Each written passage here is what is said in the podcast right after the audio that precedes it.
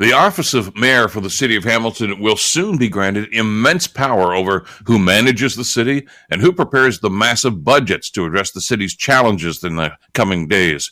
Now, to be clear, that infusion of power to the mayor's office isn't going to happen just yet. The mayor that we elect today will have the same clout and the tools as previous mayors and will still only just be one vote on council. Some mayors, of course, in the past have succeeded in that setup. Some have been overshadowed and, well, overwhelmed by bombastic city councilors and been less effective. We all know who those people were. But a year from now, the premier says that Hamilton will be granted the super mayor powers, which raises a number of questions. Will the new mayor replace the existing department managers and even the city manager with his or her personal choices for the job? And who will have the ear of the mayor to determine budget priorities? And will that mayor have the knowledge and maybe just as importantly, the courage to stand up to the loud and persistent lobby groups who will try to push their own agenda in the city? These are not rhetorical questions anymore. They're relevant and important questions that we must answer as we cast our ballot today.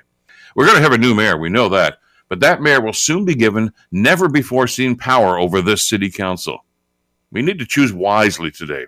The ramifications of a wrong choice could be destructive and long lasting. I'm Bill Kelly.